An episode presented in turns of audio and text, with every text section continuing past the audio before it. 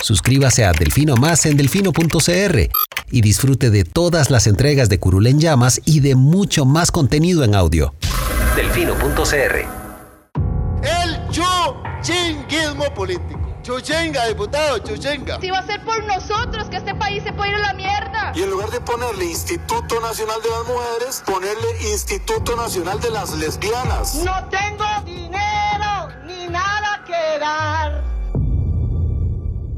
Delfino punto C R presenta Curul en Llamas, cubriendo y sufriendo la Asamblea Legislativa, porque alguien tiene que hacerlo. Hola queridos suscriptores de Delfino punto C R, bienvenidos a un nuevo programa de Curul en Llamas, el podcast semanal donde les comentamos los temas más relevantes e irrelevantes de la Asamblea Legislativa. Les saluda Luis Madrigal desde el cinco de marzo del dos mil veintiuno, como siempre en compañía de... May, espero que todas y todos estén bien. La agenda de temas para esta semana incluye eh, bueno, lo que sucedió con el proyecto de empleo público, las mociones aprobadas y la controversia en torno a si las universidades están o no están. Spoiler, en, lo están. En, eh, dentro de la aplicación de la ley. Vamos a hablar de la comparecencia de la señora Contralora Marta Costa sobre las auditorías que se realizaron al Bono Proteger.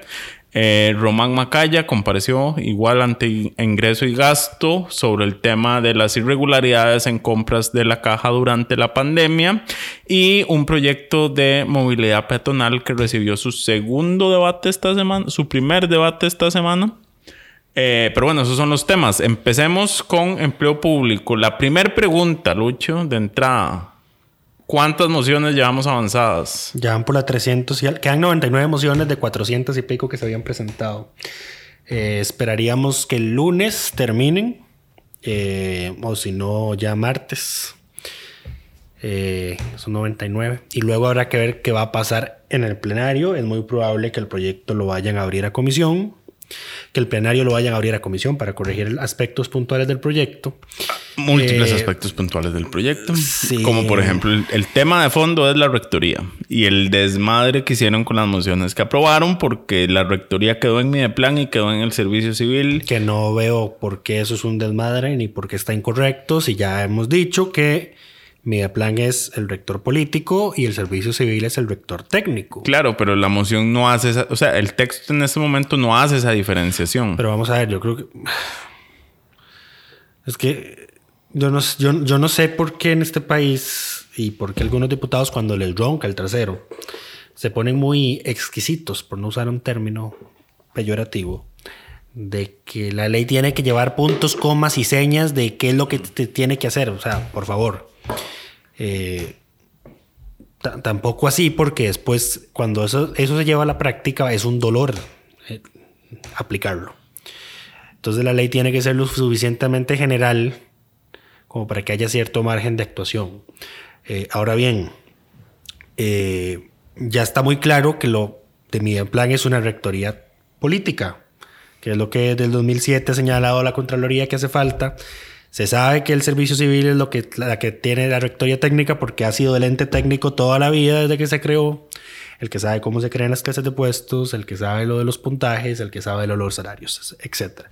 Entonces yo ahí no veo mayor inconveniente. Pero bueno, con este proyecto a la gente le encanta exagerar y le encanta llevar las cosas a el, al, al extremo fatalista. Y yo coincido acá con la diputada Paola Vega de que lo hacen porque están buscando excusas para eh, votar el proyecto en contra. ¿Quiénes específicamente? Eh, algunos diputados de Liberación, algunos diputados de la Unidad. Todos los que tienen aspiraciones presidenciales. Y el bloque, y el bloque de diputados independientes. Universidades. El martes se aprobó una moción de doña Paola Vega, una de las pocas, de las tantas que presentó, que le han aprobado, que lo que hizo fue que precisamente en este, donde se crea el... el el denominado sistema de empleo público en el que previamente se metieron a las municipalidades, se incorpora a las universidades públicas.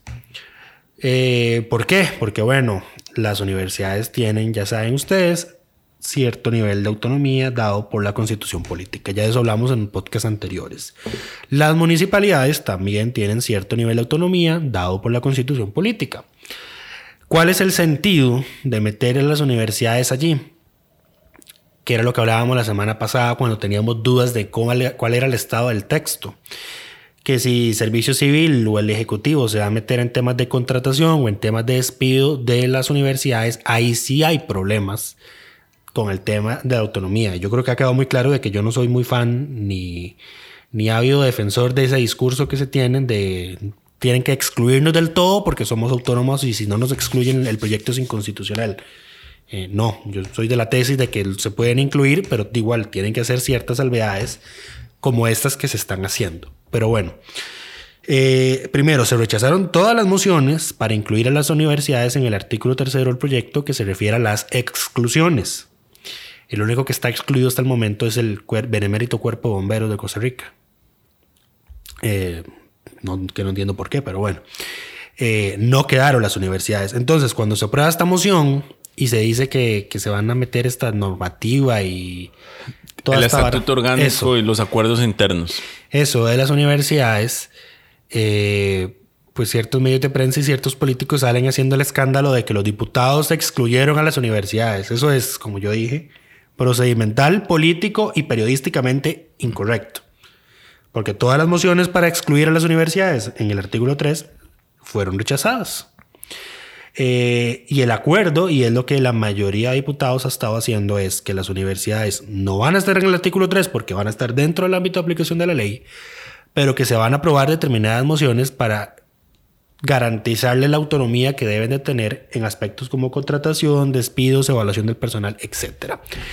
Eso es lo que ha pasado a grandes rasgos. Ahora, el tema es que algunos diputados como Peloriberto Arca y don... Jonathan Prendas, están diciendo que como se aprobó esta bendita moción de doña Paola, con el que hace referencia a los estatutos y todo esto, que entonces ya las otras mociones para delimitar la autonomía que van a tener en esas otras áreas es innecesaria porque ya las universidades van a poder hacer lo que les dé la gana, incluido aprobarse su, pro, sus, su escala de salario global y sus pluses salariales. Nuevamente, excusas... para no votar el proyecto, porque ya don Peloriberto dijo el martes, cuando se aprobó la moción de doña Paola, yo ya le quito el apoyo a este proyecto. Y ahora anda con la retahíla de los treinta y ocho votos, que todavía no sabemos si efectivamente los necesita. Yo creo que no. De Pero nuevo, bueno. eh, treinta y ocho votos. ¿Por qué requeriría este proyecto treinta y ocho votos? Porque el Poder Judicial ya se pronunció en contra. ¿En qué escenario no los requeriría? No, no, no es tema de que se haya pronunciado en contra, sino que se pronunció en contra y alega que afecta la organización y funcionamiento del Poder Judicial. Porque el Poder Judicial puede pronunciarse en contra de un proyecto, pero puede decir no afecta organización y funcionamiento y entonces no califica la votación. Sí, pero no suelen hacer eso.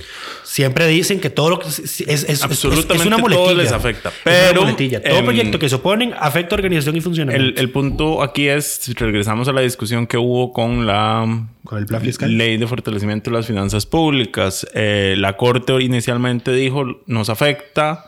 Se envió a consulta a la sala después de la primera votación. La sala dijo, eh, no, no afecta. Entonces, por, por haberlo dicho la sala, ya no se requieren los treinta y ocho votos. Que además, hay que recordar, los treinta y ocho votos son, son en segundo debate, no en eh, primer debate.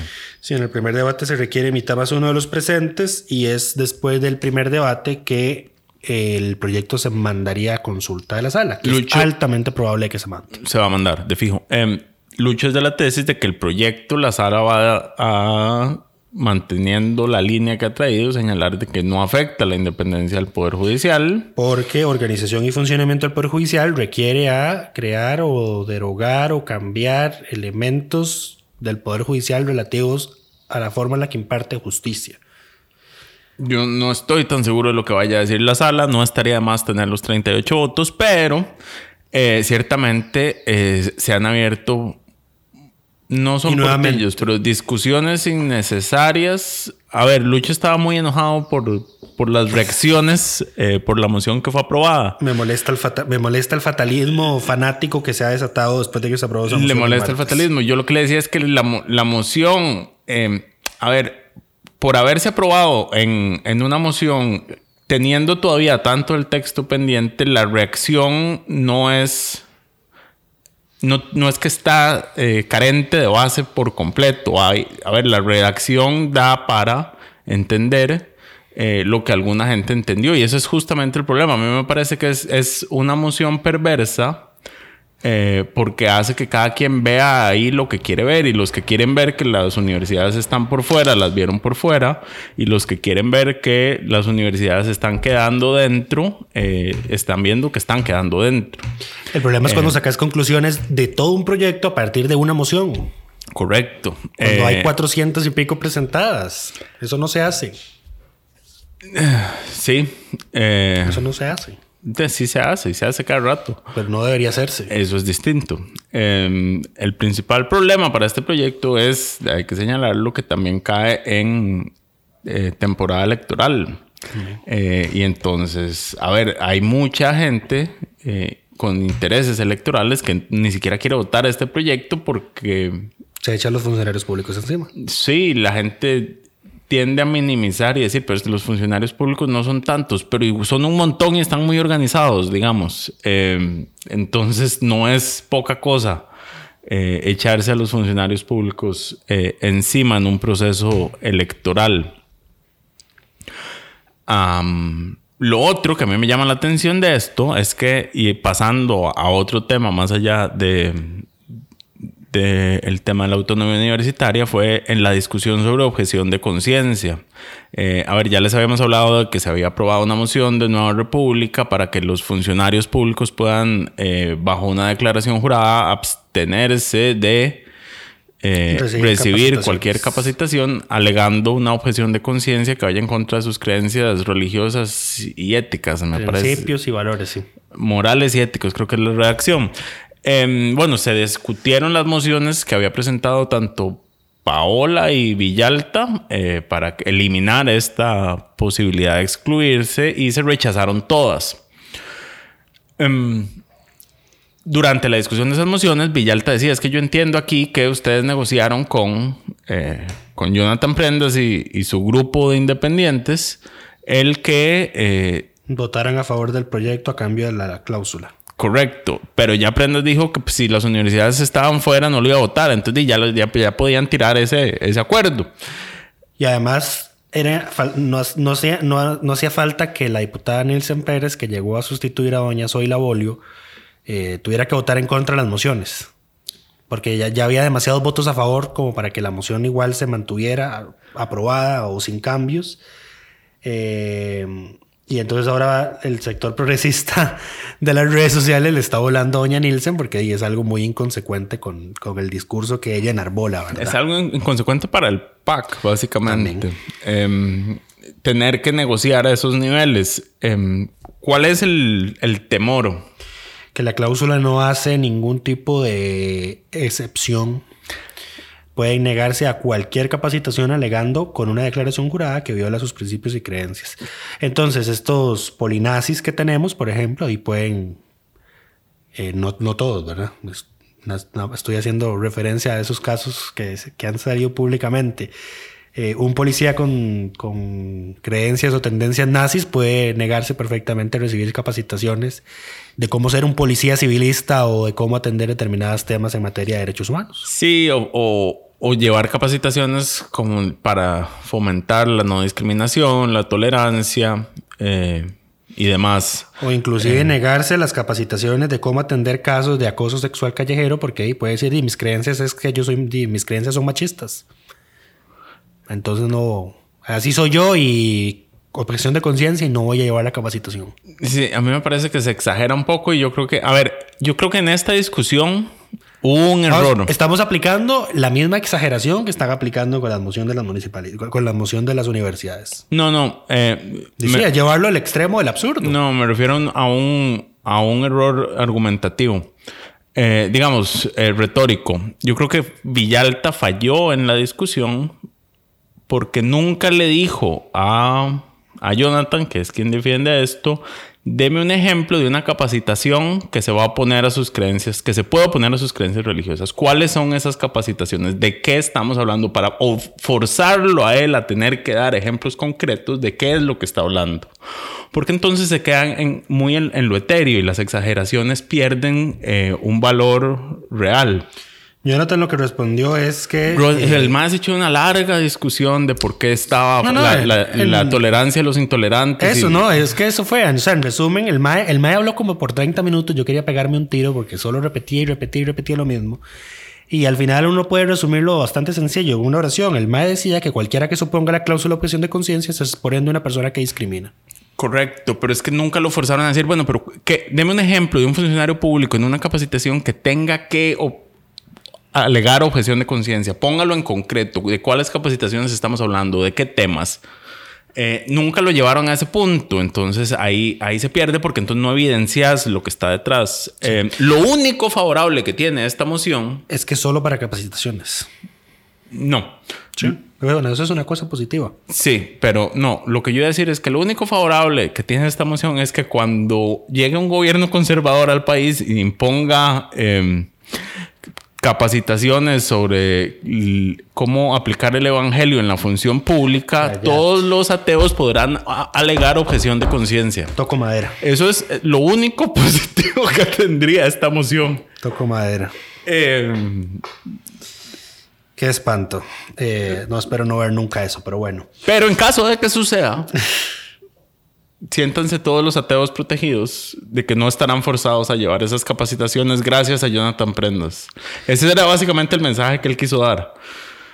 Eh, con todo su discurso de que esta moción le sirve a todos. El problema es que no le sirve a nadie realmente. En realidad sí, no. Eh, Esto solo fomenta la mediocridad entre el funcionariado público, pero bueno. Y... sí, y aquí lo, de lo que estamos hablando es de discriminación al final, eh, de talleres para prevenir la discriminación hacia ciertos grupos específicos. Eh, esto es ah, harto evidente. Eh, y bueno, eh, la negociación es que la moción tenía que pasar y, y el P A C se mantuvo, eh, quebrando absolutamente to- todo en lo que creen, me parece. Eh, Un ejemplo más de los compromisos políticos que hay que hacer cuando sos una minoría que gobierna. No, pero ahora el, el P A C tiene vetado eh, criticar a doña Laura Chinchilla por haber negociado con, con Justo Orozco la Comisión de Derechos Humanos cuando ella era presidenta. Eh, ni siquiera recordaba yo eso. Ha pasado tanto tiempo. Sí, eventualmente se olvidará, pero bueno, mucha gente no lo va a olvidar. El, después de ser gobierno, el P A C tiene vetado muchas cosas. Eh, y muchas, muchas, muchas, el P A C muchas... tiene vetado volver a la función pública. Muchas cosas y prácticas que tuvieron en el eh, pasado. Sí. Pero bueno, eh, siguiendo con empleo público, eh, en esta misma semana se aprobaron otras mociones eh, que le daban mayor claridad de lo que decía Lucho, de que las universidades sí están dentro de empleo público, sí les va a aplicar el salario global. No sé cómo van a hacer eh, realmente. Reuniones, eh, eso se definió ayer justamente, y son, van a ser reuniones bilaterales entre eh, Mideplan, Servicio Civil, la Autoridad Presupuestaria y lo que don Peloriberto Arca denomina el doliente, que es la institución en cuestión. Eh, no, me refiero a no sé cómo van a hacer las universidades en la práctica, porque si algo tienen ellos es lo más lejano a un salario global. Por ejemplo, un interino eh, recibe un salario eh, muy bajo por el hecho de ser interino, a pesar de tener todas las calificaciones que podría tener siendo catedrático, y solo por no tener plaza y no estar en propiedad, su salario es sumamente inferior. La cantidad de interinos en la Universidad de Costa Rica son alrededor de la mitad, más o menos. Eh, eso significa que aplicarle salario global eh, va a ser sumamente complicado, porque además los interinos suelen tener una alta rotación, lo que significa que entran constantemente y cada vez que entren nuevos van a tener que aplicarles el salario global y no van a poder seguirles aplicando eh, la discriminación salarial que les aplican en este momento. Y es que esa es la lógica del salario global, eliminar, eliminar esas discriminaciones y esas distorsiones salariales que aumentan la desigualdad entre funcionarios del sector público inclusive. Correcto, pero digo, en la práctica no sé cómo van a hacer para llevar, materializar un salario global. Eh, es, es un tema complicado. Muy bien, los interinos de la Universidad de Costa Rica deberían ser los primeros interesados en que se apruebe este proyecto. Pero...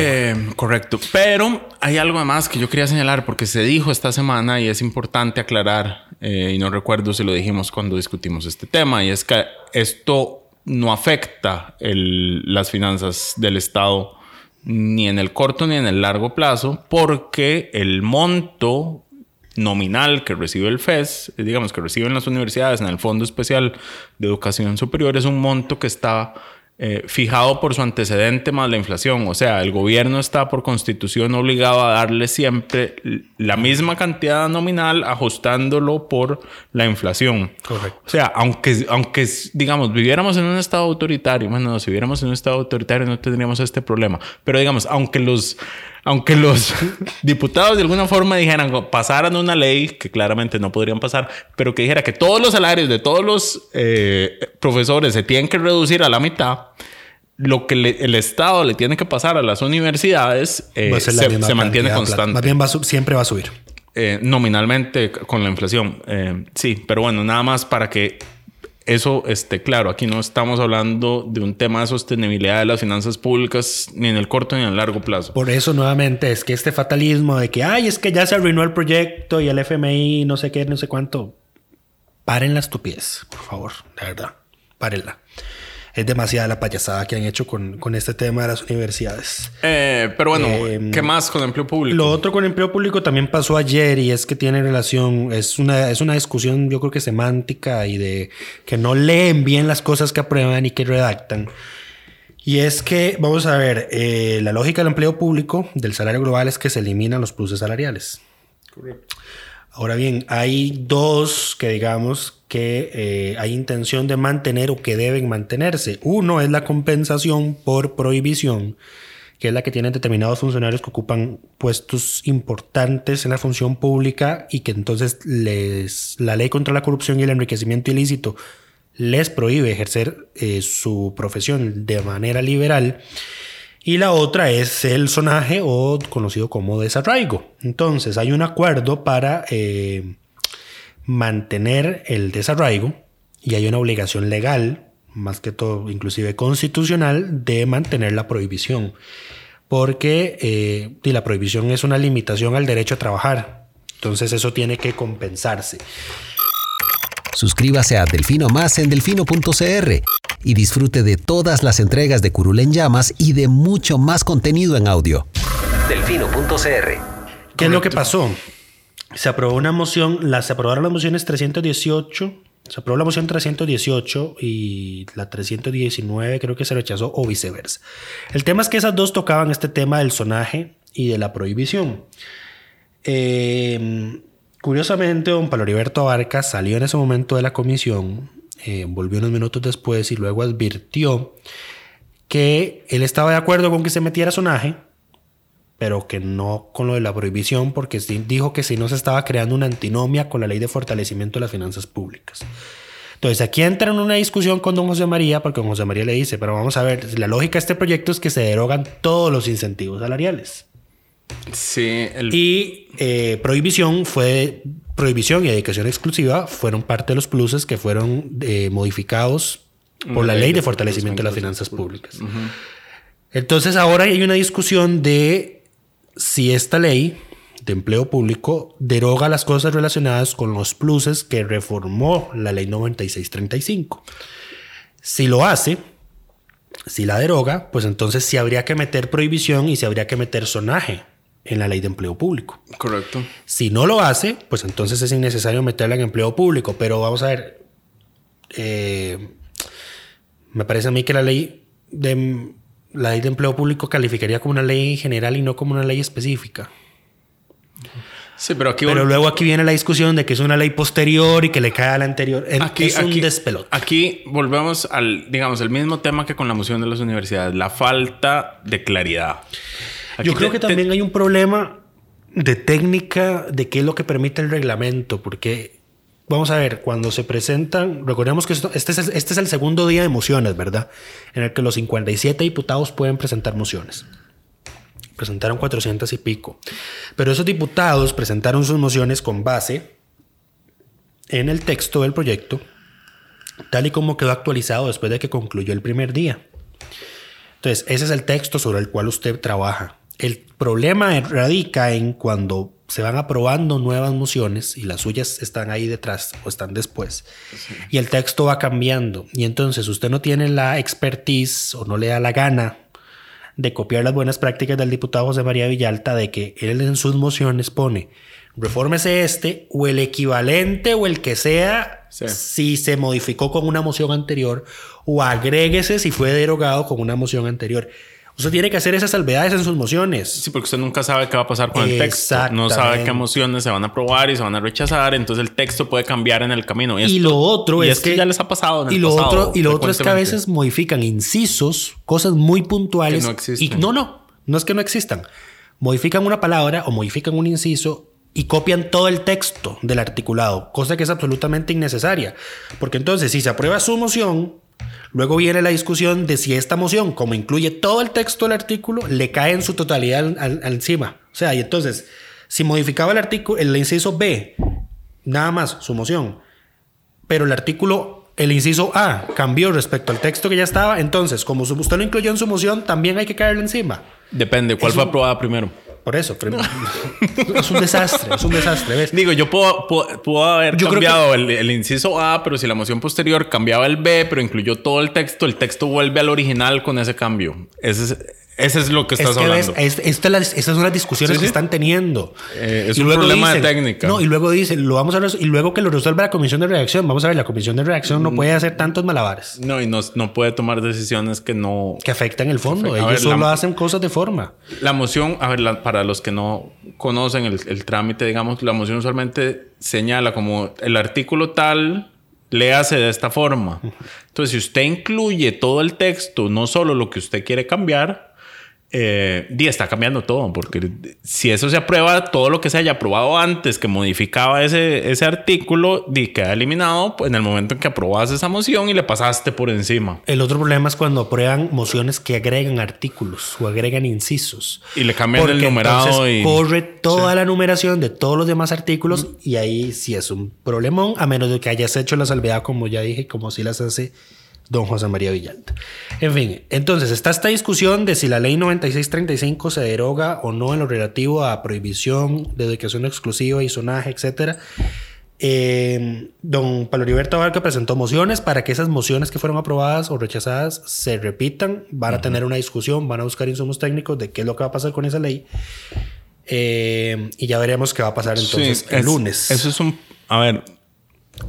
El tema con la prohibición es que no es necesariamente un plus salarial. No, pues el, el, de, de hecho se llama compensación. De hecho, porque además, a ver, la, la diferencia entre la dedicación exclusiva y la prohibición es que la dedicación exclusiva es opcional, eh, y tiene que estar justificada. Vos tenés que decir por qué. Eh, tenés que tener dedicación exclusiva y se paga la, menos. No, la administración tiene que justificar, exacto, por qué ese funcionario debe tener, exacto, dedicación exclusiva. Eh, Adición, eh, en, en prohibición es más bien una, una imposición. De hecho, la prohibición es una salvaguarda al Estado, eh, de estos funcionarios, eh, por el tipo de, de, de funciones que tienen, no deberían estar trabajando ahí afuera. Entonces vamos a obligarlos a que no trabajen. Correcto. Eh, ahí afuera.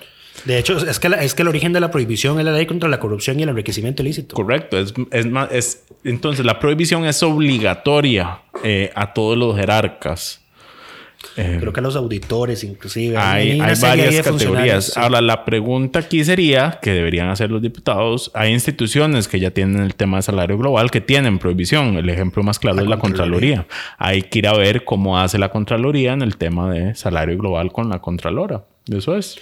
Eh, ahora me pasa, de hecho ayer me pasaron un documento porque to, yo no tenía muy claro qué era lo que había pasado con este tema y la, la, el puesto de la Contraloría es el último de la escala de, la, de salarios de la Contraloría.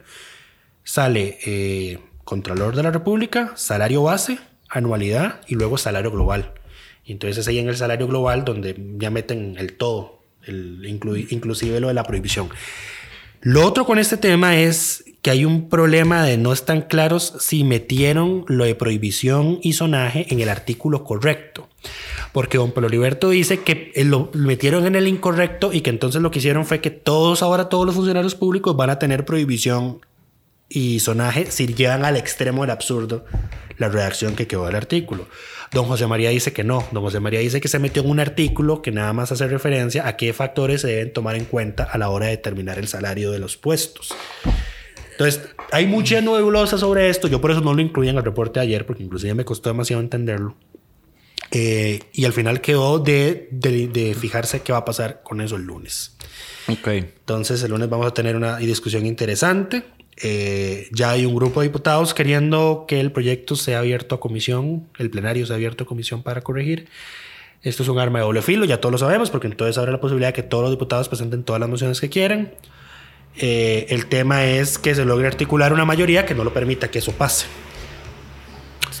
Eh, y además de que, yo no sé. Depende, ¿no? O sea, ese es el tema uno. El tema dos es si es necesario corregir cosas el, con el texto que quede. Correcto. Eh, porque puede ser necesario tener que hacer cambios y devolverlo a comisión sería eh, atrasar el proceso uno o dos meses. Yo, honestamente, si la sala no le encuentra inconstitucionalidades o si le hace interpretaciones, pero no encuentra ninguna inconstitucionalidad, yo lo apruebo como esté. Y meto un proyecto. Corrijo de, después. Proyecto, meto, de, meto un proyecto de reforma inmediato. Lo, lo que siempre le o hemos sea, criticado a los diputados, Lucho. Te has convertido en aquello que dijiste es luchar. Que, es que esto, vamos a ver, esto es un. Esto es un. Esto es una situación excepcional, porque este es un proyecto que forma parte de la agenda del F M I. Y ya, ya andan los diputados diciendo no vamos a, a jamás a cumplir con el tiempo que nos dio el F M I para apoyarlos, aprobar todos los proyectos. Eh, aquí la pregunta eh, es... ¿cómo no está, es que no quieren, no es que no pueden, es que no quieren. ¿Cómo están avanzando los demás proyectos? Porque hay, hay varios sencillos. Yo, eh, Había yo, varios muy concretos. Yo no entiendo por qué no se creó una comisión especial. Eh, eso es un error del gobierno, no haber negociado una comisión especial de la Asamblea Legislativa para tramitar esto como se hizo con la... Porque entonces eh, tenés algunos proyectos de... del F M I en una comisión que la preside Franji Nicolás, por ejemplo. Eh, ¿Qué puedes esperar de esa comisión? Es, es, es un error estratégico. Eh, no haber creado una comisión especial para negociar los ocho proyectos eh, del F M I, que además te permite... Eh, y también maniobrar mejor porque tenés menos diputados a cargo, podés controlar mejor la agenda. Sí. Eh. Y hablando de F M I, ya el directorio del Fondo Monetario aprobó el plan que le presentó el gobierno de Costa Rica. Entonces hay un peso aún mayor ahora en la Asamblea para que apruebe los proyectos de ley eh, lo antes porque posible. Ya el directorio dio su aprobación. Y algo, un dato interesante de eso es que el, el, esta aprobación, este visto bueno, si bien los desembolsos estarían, eh, ¿cuál es el término? Estarían supeditados a que avancen los proyectos y la implementación de los mismos.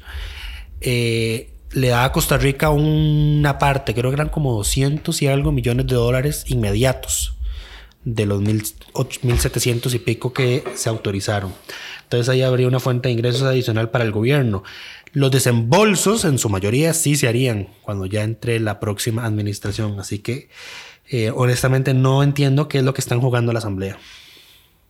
Yeah, a lo de siempre. Eh, Pero bueno, no, ya fue. Creo, creo, creo, que es que, creo que es que nadie quiere ganar las elecciones presidenciales. Solo Pedro Muñoz. Ah, no, por favor, no. eh, hablando de elecciones presidenciales, eh, aprovechar un comercial. Eh, Carlos Ricardo Benavides todavía no ha oficializado su candidatura. Sin embargo... Tras los múltiples comentarios que hizo Paola Vega sobre él el, el, eh, durante esta semana, creo que se lo debería estar pensando dos veces porque le dio durísimo y por todo lado. Sí.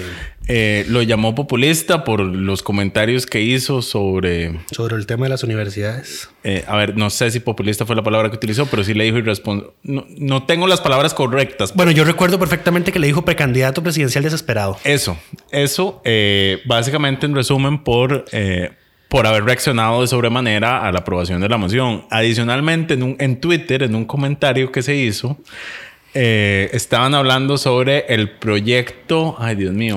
El proyecto de Paola Vega para prohibir para la exploración y explotación de petróleo y gas natural en Costa Rica. Correcto. Y la semana pasada, la diputada María Inés estuvo en el programa Desde el Búnker de Óscar Ulloa y Manuel Avendaño. Avendaño, donde dijo que ella se había comprometido a no... Eh, o sea, no bloquear el proyecto. No bloquear el proyecto. Estaba en contra, pero no lo iba a bloquear. Exacto. Eh, que había sido un compromiso que había adquirido por, por otro proyecto, básicamente, y que lo ha cumplido. Y se le preguntó a Paola que si era cierto. Y Paola dijo, sí, eso es cierto. Y el que lo está bloqueando es Carlos Ricardo. Sí. Aquel que quiere explotación petrolera y está bloqueando este proyecto es Carlos Ricardo Benavides. Sí. Don, don Carlos Ricardo no ha respondido nada de nada a lo que ha dicho doña Paola. Creo que... Eh, y yo creo que en este caso, dado, dada la información que manejamos, podemos decir Que el que calla otorga. El que calla otorga. Y pues sí, este no la va a tener fácil, Carlos Ricardo. Aparte de que la tiene difícil. Eh, Doña Paola le recordó que está por debajo del margen de error en las encuestas de liberación. Correcto. Y como nos dijo uh, alguien en uno de nuestros chats de redacción, eh, pero es que cuando Carlos Ricardo sea candidato, y nada más hay que recordar pesca de arrastre. Sí. Y ya lo, le tiras duro. Eh, entonces, eh, creo que debería estar repensando sus intenciones el muchacho. Por lo menos pensar en una buena estrategia de comunicación de cómo limpiar su nombre después de todo lo que ha hecho. A mí me tiene un poquito decepcionado porque ya agarró las malas mañas de comunicación de la populista de Franji Nicolás. De hacer sus posts y estar gritando y, y negritas y mayúsculas. Y ya, ya, lo, ya lo copió y ya... Es que te, tenían que ser porteños, ¿eh? Se dan así todos los porteños. Ya te van a llamar que vos discriminás vallecentralista. Qué feo los vallecentralismos, Lucho.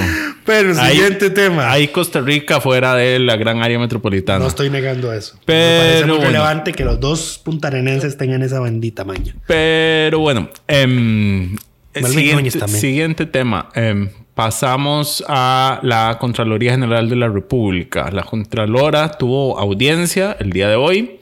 No, el día de hoy no, estoy Uf. perdido. Eh, el día de ayer. Es tonto, se va a caer eso. Eh, tuvo audiencia el día de ayer sobre eh, las, Bono Proteger. Las auditorías que ha hecho la Contraloría del Bono Proteger, que el gobierno, específicamente la exministra de Trabajo y actual ministra de la Presidencia, Yanina Dinarte, y el ministro de Desarrollo Humano, Eh, Juan Luis Bermúdez, correcto, han criticado fuertemente eh, los informes que la Contraloría hizo eh, sobre ese bono, en los cuales ha señalado que hubo posibles filtraciones que van eh, de entre diez mil hasta los quince mil. De diez mil hasta, creo que la primera aproximación fueron diecinueve mil millones de posibles filtraciones.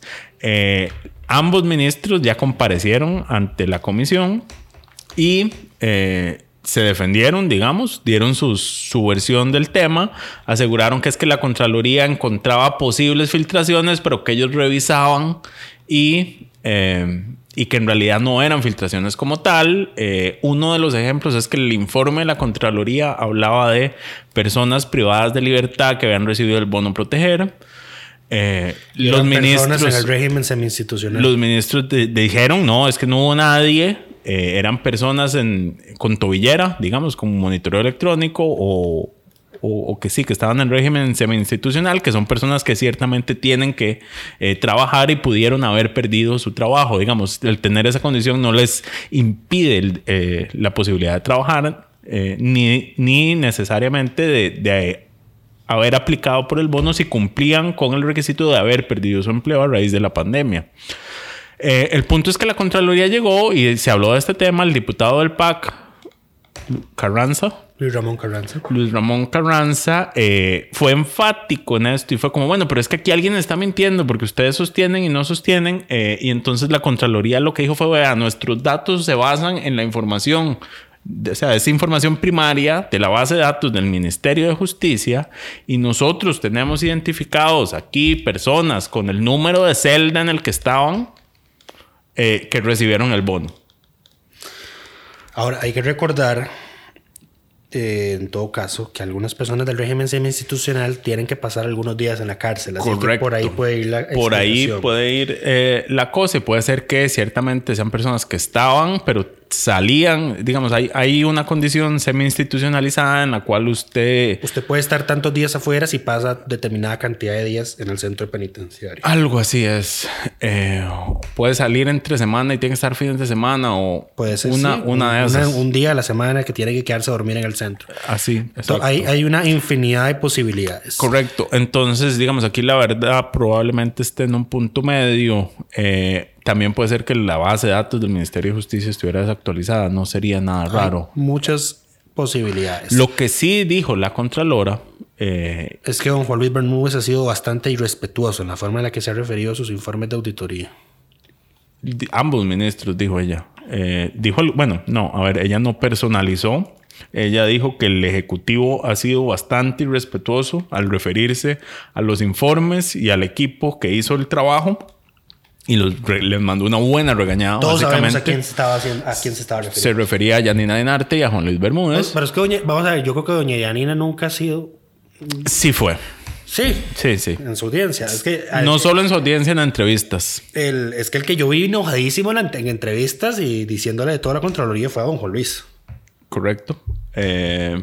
Pero bueno, eh, más allá de eso, lo que también se identificó y se hizo público el día de ayer sobre estas auditorías es que el Ministerio de Trabajo nunca tuvo el control de la base de datos. Eh, recordemos, este proyecto del Bono Proteger, digamos, la plataforma se hizo a través de una donación eh, con una empresa que se llama Consol... Continuum Data Center. Eso. Eh, y... Eh, Parte de el, el, digamos, lo que encontró la Contraloría es que el, cuando fir- las personas ingresaron sus datos tenían que firmar un consentimiento informado. Ese consentimiento informado es donde usted dice que autoriza a, al administrador o al responsable de la base de datos a hacer uso de su información y verificarla y para todo lo que se tenga que hacer. El, el consentimiento informado decía que el responsable de la base de datos iba a ser el director de empleo, uno de, una de las direcciones del Ministerio de Trabajo. Durante la auditoría eh, queda demostrado que el Ministerio de Trabajo nunca fue el responsable de la base de datos. El responsable es quien, por ejemplo, otorga los accesos, quien puede ver la información, quien puede cruzar esta información, Eh, administra la base de datos eh, como un todo y, y digamos es el que tiene el, el poder, la potestad de todo eso. Estuvo siempre en manos de la empresa. Todo eso siempre fue una eh, acciones que eran ejecutadas por la empresa directamente y nunca por el Ministerio de Trabajo. Entonces se le dio una orden a la actual ministra de Trabajo, que es Eh, Silvia Lara, y que llegó, digamos, cuando esto ya todo había pasado, digamos, le toca nada más arreglar el problema. Eh, pero es un tema sensible porque estamos de nuevo con datos personales eh, y sin claridad de eh, quién tuvo acceso, en qué momento, a cuál información. Eh, a la ministra le piden ahora que se... que se solicite y que haya declaraciones juradas de parte de, de la empresa privada de cuáles fueron los accesos, copias eh, y todas las bitácoras de lo que se ha hecho con esa eh, base de datos, porque el ministerio, después de un año básicamente de que este programa se puso en marcha, eh, no sabe absolutamente nada de, de esto, y esto puede ser un, un problema para eh, los que estuvieron involucrados en el corto o largo plazo. ¿Qué más? Macaya. Eh, ok. Don Román Macaya fue este... De igual ingreso jueves y gasto. A la Comisión de Ingreso y Gasto, que investiga el tema de las contrataciones de la Caja durante la pandemia. Eh, bastante sencillo. Se abstuvo de responder preguntas por el sencillo motivo de que desde que desarmaron o separaron o deshabilitaron el órgano de la Caja que estaba llevando a cabo las investigaciones, ahora es la Junta Directiva de la Caja quien se convierte en el órgano decisor, y Macaya forma parte de la Junta Directiva, es el presidente ejecutivo de la Caja. Eh, entonces él ahora pasa a ser parte del órgano decisor, es quien tiene que resolver si efectivamente hubo faltas, quién las cometió, las sanciones a imponer, y por ende no puede adelantar criterio. Correcto. A ver, el tema es que el órgano decisor era el gerente general. Lo que pasa es que el órgano director, que es el que lleva el proceso, di- dijo, a ver, fue altamente cuestionado, pero el órgano director dijo, eh, el gerente general está metido en esto y no debe ser el órgano decisor. Eh, se pu- cuestionó públicamente, digamos, al órgano decisor por, por haber atrasado el, el proceso. Porque y, supuestamente y, dijeron que no iban a hacer más audiencias hasta que pasara la pandemia. Correcto. Entonces la... la Junta Directiva de la Caja se conformó como órgano decisor, no director. O sea, ellos son los que van a decidir sobre lo, el, con la información que se tiene. No son el órgano que lleva el proceso. Uh-huh. Entonces Macaya se tuvo que abstener, lo cual generó la molestia de varios diputados, pero digamos que el, el más serio de todos en sus argumentos fue Carlos Ricardo Benavides, quien aseguraba que Macaya no tenía derecho a abstenerse. Eh, entonces le hicieron la consulta a servicios técnicos, y esto es, digamos, una aclaración para la gente que le gustan los tecnicismos. El, el encargado de servicios técnicos que estaba en la comisión les dijo, bueno, le dijo a Carlos Ricardo y a la comisión, es que hay, hay dos cosas: está la, el derecho a abstenerse y está el deber de abstenerse. Eh, son dos cosas distintas. Entonces, lo que, de lo que usted está hablando y los, los artículos que está citando en este momento para decir que Macaya no se puede abstener son en relación al derecho a abstenerse. Eh, y él lo, a lo que está haciendo referencia en este momento es el, a sus deberes de abstenerse por ser parte del órgano decisor. ¿Por qué se tiene que abstener? Eh, en preguntas específicas. Eh, porque puede adelantar criterio o puede dar argumentos para que las personas que están siendo investigadas aleguen eh, eh, la nulidad lo, del acto. Recusen, sí. Y lo, no, que lo recusen no sería tanto problema porque la caja puede, la junta son nueve, puede funcionar con ocho. Eh, pero... Eh, sí, que anulen, anulen que, la eventual que, decisión. Que, que anulen, exacto, que anulen lo que pasa. Y Macaya decía, yo no quiero que me recusen. Y Luis Ricardo insistió... Carlos Ricardo. Carlos Ricardo, ando terrible hoy. Carlos Ricardo insistió en que él puede decir, responder todas las preguntas y recusarse de, de conocer eso y, y demás. Lo, lo cual... Lento. Lo cual generó que, de nuevo, Luis Ramón Carranza, que es terrible, yo no lo había visto en ingreso y gasto, pero él, ese muchacho anda desatado. Eh, empezó a decir que lo que había ahí era una matráfula para obligar a Macaya a responder cosas que no podía responder para recusarlo del proceso, porque dio a entender básicamente que sin Macaya en la junta directiva todos iban a quedar impunes. Qué fuerte. Eh, fue terrible, porque entonces además los demás diputados lo regañaron. Al único que yo puedo apuntar es, y esto fue interesante, porque Eric Steller, el, el más nefasto de los cincuenta y siete, así es como le digo yo, eh, le hizo preguntas a Macaya que ya habían sido hechas por las partes de, en el proceso del cual está conociendo. Eh, lo cual claramente... Nuevamente tenemos filtraciones. Es una filtración de un proceso en curso administrativo que está protegido por el derecho... No, por, por la privacidad. Por la ley. Y la confidencialidad. Por la Ley General de Administración Pública. Eh, y Eric dijo, yo tengo estas preguntas y yo sé que usted las sabe. Y Macaya, le, Macaya dijo, esas preguntas ya me las hicieron. Ya las hizo una parte del, del proceso. No puedo contestarlas. Eh, lo cual yo no sé si ya fue un error en sí mismo haber reconocido que esas preguntas habían sido hechas parte del proceso y ya es suficiente como para eh, una recusación. Eh, no soy experto en esta materia, pero eh, a ver, en base a eso fue que Luis Ramón empezó a decir cómo es que aquí lo que quieren es sacar a Macaya del proceso. Sí. El tema es que eh, los diputados se enojan porque don... Don Román tuvo que eh, abstenerse de responder eh, cuando perfectamente, eh, y pasa muchas veces, eh, no entiendo su bendita necedad de estar con, eh, citando gente que está metida en procedimientos administrativos.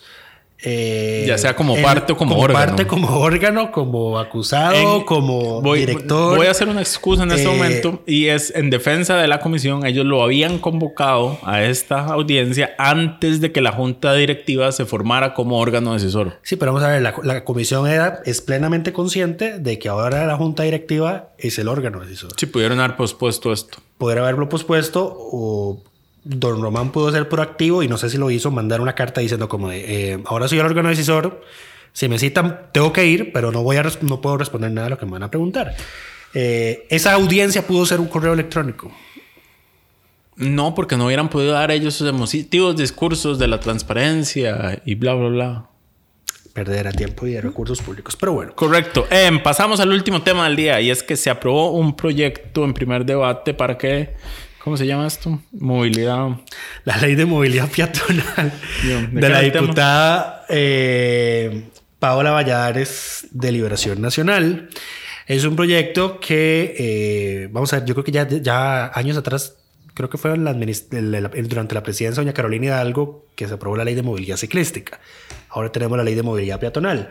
Eh, esto lo que dice es que, que todo proyecto de obra pública que se haga o de desarrollo de condominios, habitacional, etcétera, pues que tiene que tener la infraestructura para que los peatones nos podamos movilizar.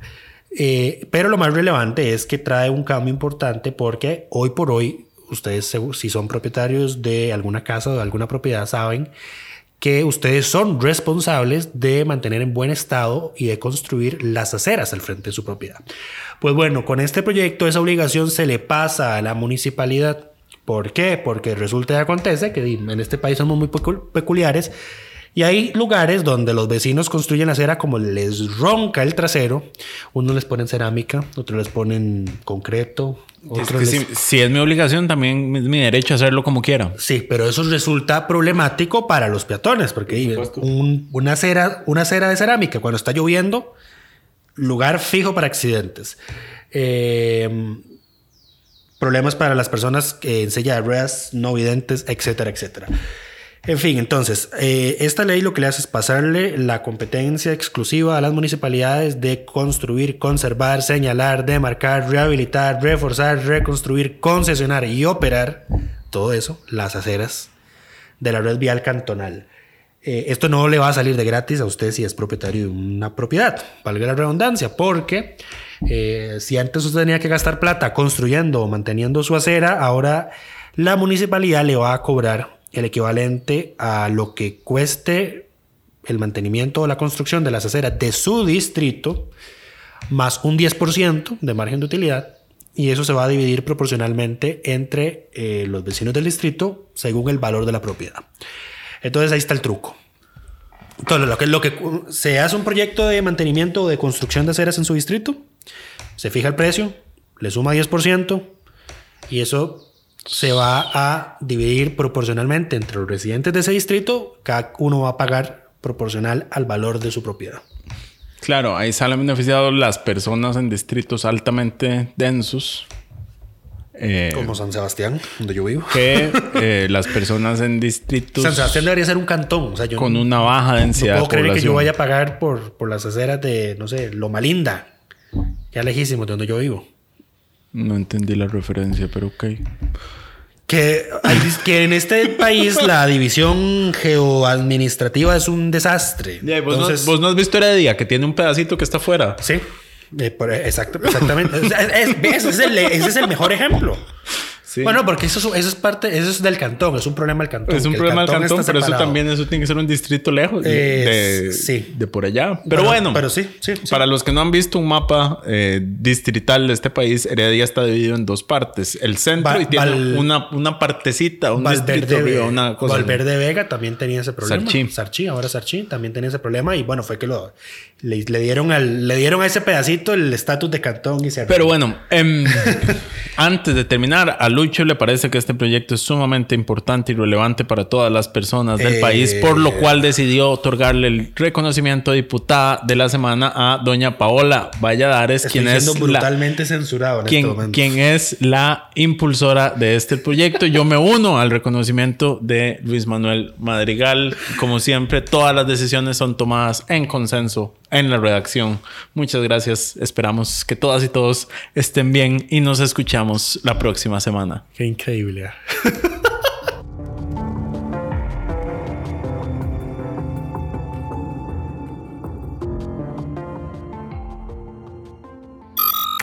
Suscríbase a Delfino Más en Delfino punto C R y disfrute de todas las entregas de Curul en Llamas y de mucho más contenido en audio. Delfino punto C R